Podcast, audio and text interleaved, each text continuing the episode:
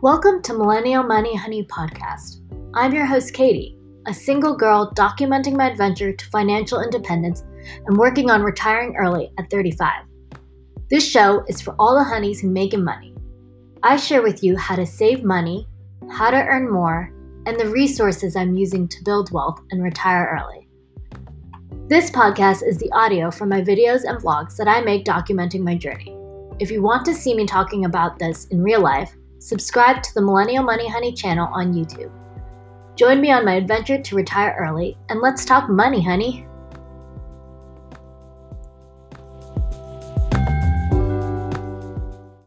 Has your hobby started feeling more like a job and less like the fun hobby you anticipated? We are here to talk about that today how to find a hobby and not experience like total burnout. Hobbies should be fun, and this is my hobby, and I want you to find a hobby that you too will love and want to wake up every day doing it and potentially can make money from. And I believe any hobby can be turned into a profitable endeavor. Hey guys, I'm Katie, a girl on fire, and FIRE stands for Financial Independence Retire Early. That's right, I'm retiring at 35 with $1.5 million, and I'm bringing you on the journey. So be sure to like this video, hit subscribe, and let's talk money, honey.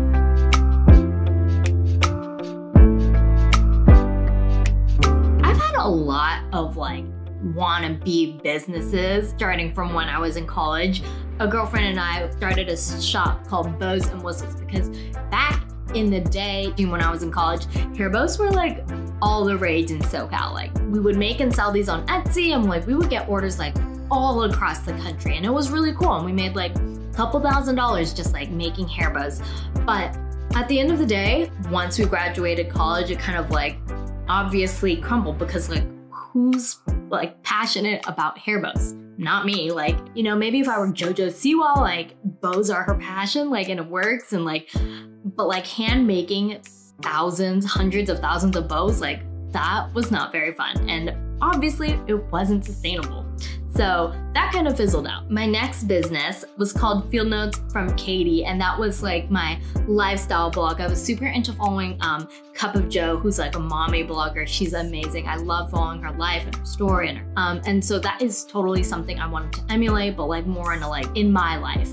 Um, obviously, I'm not married. I don't have cute kids, but like I thought, okay, lifestyle. Like I liked crafting, so I would make little crafty things and write DIY posts and put them on my blog as a side business of that, I also started like field notes from Katie, like Etsy shop to go along with that, which I would sell like jewelry branch tree holders, which were super cute, um, whale pillows and cloud pillows, and and you know, like it was a cute aesthetic, and I I really enjoyed that, but I also wasn't like super passionate about keeping up with that and it slowly fizzled out like i also really liked vlogging at the time and i would make little vlogs about you know day in the life or little field trips around la field notes field trip it was like this whole like little cute field trip field note thing vibe pathetic and kind of random musings that was really fun but also like i wasn't extremely extremely passionate about it i would say or didn't feel like I had enough going on in my life. I was always constantly like, what do I do? What do I do? What do I do? Like, where can we go? Um, where can I get content? Um, and yes, it was fun. And I look back on those memories and I like look at that blog and I look fondly. But again, I wasn't, I would say like super stoked on it. I just was doing it because like, oh, I liked what she did. So I would just kind of copy it and do the same. And copying somebody is great for inspiration, like, but again, it's not sustainable if you're not coming up with your own kind of content and uh, own ideas. And yeah, so that fizzled out. And finally, my last business was a podcast that I started with a couple of girlfriends in LA. We were all single at the time and it was a lot of fun to like kind of get together like during the boom phase of mean it's still booming but like on at the dawn of modern dating aziz ansari's book modern romance had just come out we read it as a book club together and then it inspired me to start a podcast so i got all my girlfriends there were four of us who were single to actually start a podcast. It was fun to talk about dating in LA as young millennial women. And actually we ended up having like, you know, a pretty solid like listeners, like couple couple hundred, which I mean isn't crazy, but like it was a pr- pretty consistent following after a while to have all these people come and we would talk about like catfishing and hat fishing, you know, when like bald guys like hide their baldness with hats, um, just all these like trendy dating terms of the time, ghosting, uh, etc. And it was really fun to, you know, do that with them. But, you know, as people moved away, got boyfriends, things kind of just like fizzled out until there was nothing. I'm still really passionate about talking about dating and love and being really open about that, but it just wasn't really sustainable. And in the end, it was just kind of like me. And I didn't want to keep having to do that on my own. It was just kind of like, all right, this is dead. So that slowly, you know, fizzled away. And then finally in 2019, started trying to be more sustainable. That is how I fell into personal finance. And this is what has stuck. I am still talking about money. I'm still obsessed about getting people, you know, to talk openly and be more comfortable about money, to turn people on to the idea of financial independence and retiring early. So, this is truly what has stuck. I look back and I've been doing this for almost two years now, and I've never, ever, ever been so consistent with anything. And so, here are some of the key things that I think have led to me being able to be so consistent. I truly treat this like a hobby. I never had any intention of making any money from this at all. It wasn't like I started like my Etsy shop. I'm like, I'm gonna make a thousand selling hair bows, hundred selling, you know, jewelry holders. No, this has always just been a hobby to share my own journey, my learnings, um, and kind of just talk about money with other people who like talking about money. I think going in from that approach, it's like, what do you like to talk about? What do you find yourself like bringing up in conversations with your friends naturally? You know, and whether that's like, yeah, starting a dating podcast or, you know, talking about turtles, like anything, like fish or whatever it is that you are that you love doing and if you know nobody paid you to do it like what would you start and what would you talk about? And it's okay to draw inspiration from other people, but at the end of the day, you have to think about like, yeah, like this is just what I like doing and nobody's paying me to do it. And that's, I think, where you need to start. Okay, so as you can see, I tried out a lot of things and a lot of things didn't stick, not until Millennial Money Honey. But I think the key to them is that, you know what, I didn't really spend that much money to test them out. Starting a podcast cost me nothing. We use our iPhones to voice record. I would edit it um, in GarageBand and then I would put it out on the internet um, through Spotify. And Spotify was mostly free until we did it consistently enough. Um, then we played for premium, but it wasn't until we, after we had tried it and um, pushed it out, then we were finally figured it was worth enough of our time and money to invest in, and that was split across four people. Um, for my bow shop, you know, bow material is really cheap. It was really cheap to make these bows and then put them on Etsy. And then my lifestyle blog I did hosted through Blogspot, which is also free. So, you know, it wasn't any any skin off my back really to try these out. And now that I found Millennial Money Honey, I've been really consistent yeah, I've invested like $200 into my Squarespace site and, you know, some other things, but like relatively like low investment because like I, you know, I was scared like maybe I won't keep this up. I, I, I don't know. Um, but now that I have, I'm like more willing to spend the money now that I've, after I've seen that I can handle it. The platform I started on was Instagram because that was a what was really popular at the time and it was it's really quick. Like maybe twitter's even quicker than that but i'm such a visual person. I love associating like a photograph with you know text and having that visual thing. So instagram was the place that i started. And i started you know like just talking about money with like my 900 friends who followed me at the time. It wasn't, you know, like I'm going to be a creator and starting a new account, which is I think like kind of how a lot of people do it these days. It was extremely organic for me. And that has been kind of the staple of like my growth is just like super organic growth. I've never done any paid ads. I've never done any like anything crazy, although maybe it would help. I don't, you know, maybe I could be again getting more followers or things like that if I paid. But like that just again, those are like vanity metrics and like not necessarily something that you should find validation from.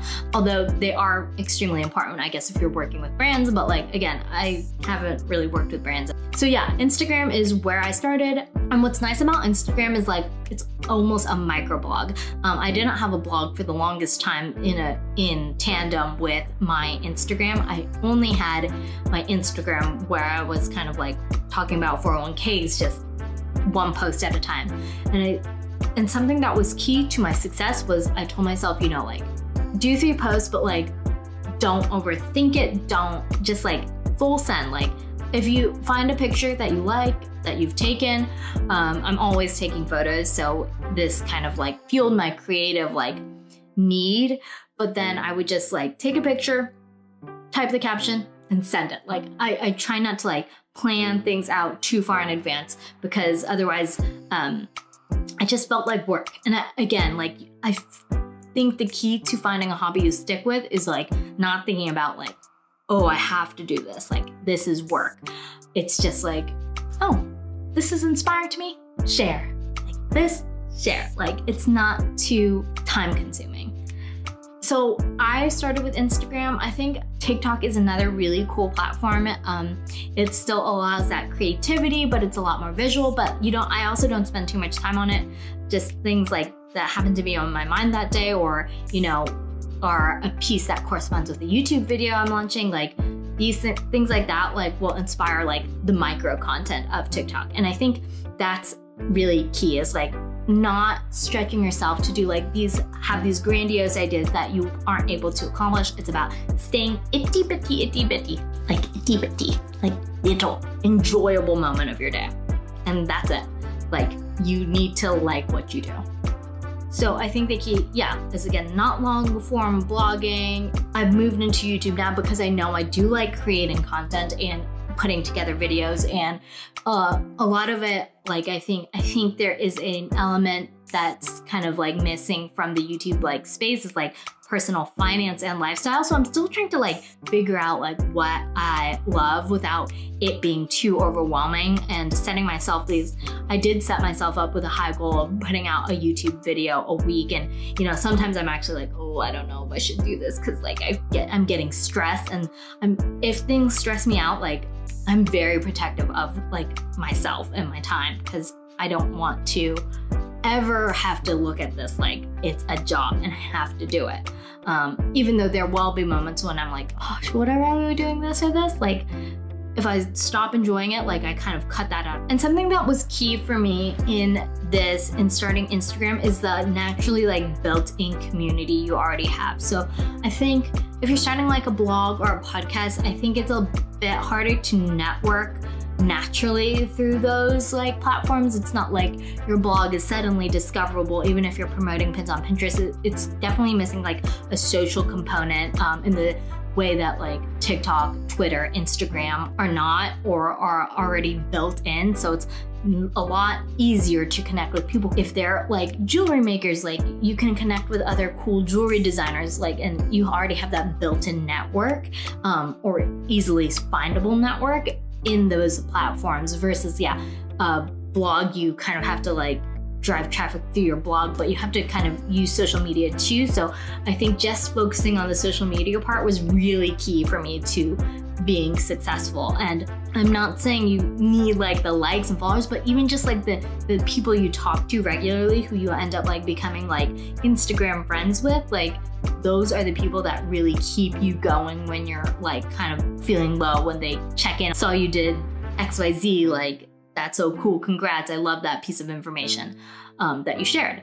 Building in a social network truly keeps you going.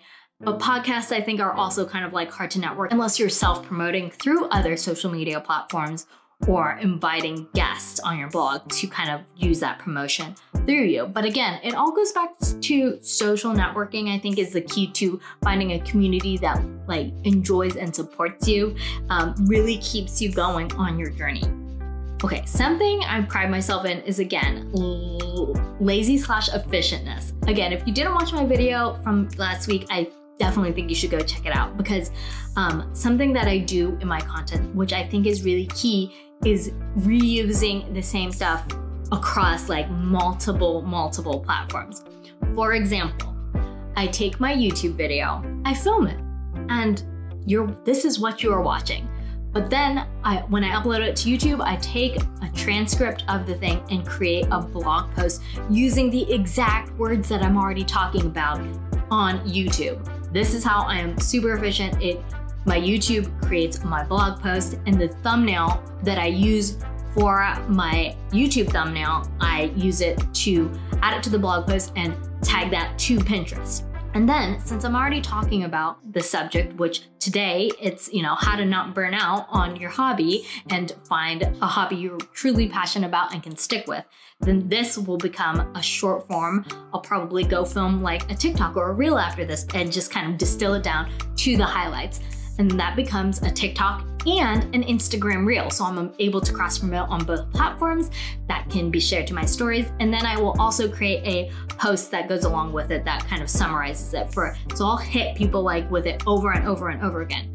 And even though people might find this like, I don't think annoying, but like maybe like, oh, she already said that. I think doing it in a way that's visually different and each post is like different, then I'm able to really reach people however they would want and prefer to be reached. And I'm also hitting home the messages because I think it, you know, you can listen to something and it sinks in once, but it doesn't, it's not until you like reabsorb the message over and over again that you are actually like hearing what I have to say. So I think being smarter about working is how I am able to not burn out. Because if I spent like 20 hours on each new piece and wasn't utilizing it across everything, then you know, you'll burn out if you spend too long doing stuff. So I really try to maximize all of my time and effort. And I think that is really key. So yeah, test things out, try it out. You never know what you're going to like. Um, be sure it's like a low investment at first until you know you're going to be consistent with it. Um, utilize all your content like across everything. Like be super duper duper efficient. Otherwise, you will burn out. And I think building a community is like a huge priority and something you should really focus on. And like finding cool people you like, people who inspire you, who push you, motivate you to do better, try better, um, and just be your best. Uh, and show up every day because you'll want to like hang out with these people. Hang out just start really small and then scale, scale, scale. I don't think I would have been able to do a YouTube channel if I if I only started this first because it's a lot, a lot more work and I am, this is truly an investment in my time and my energy, but I love it. So that here I am. If you have any tips for not burning out and finding passion in your hobby, be sure to leave a comment below. Thanks for tuning in. If you want to see or hear more videos slash podcasts like this, be sure to like and subscribe to the channel, hit the notification bell so you get notified when the next video drops. And let's retire early together.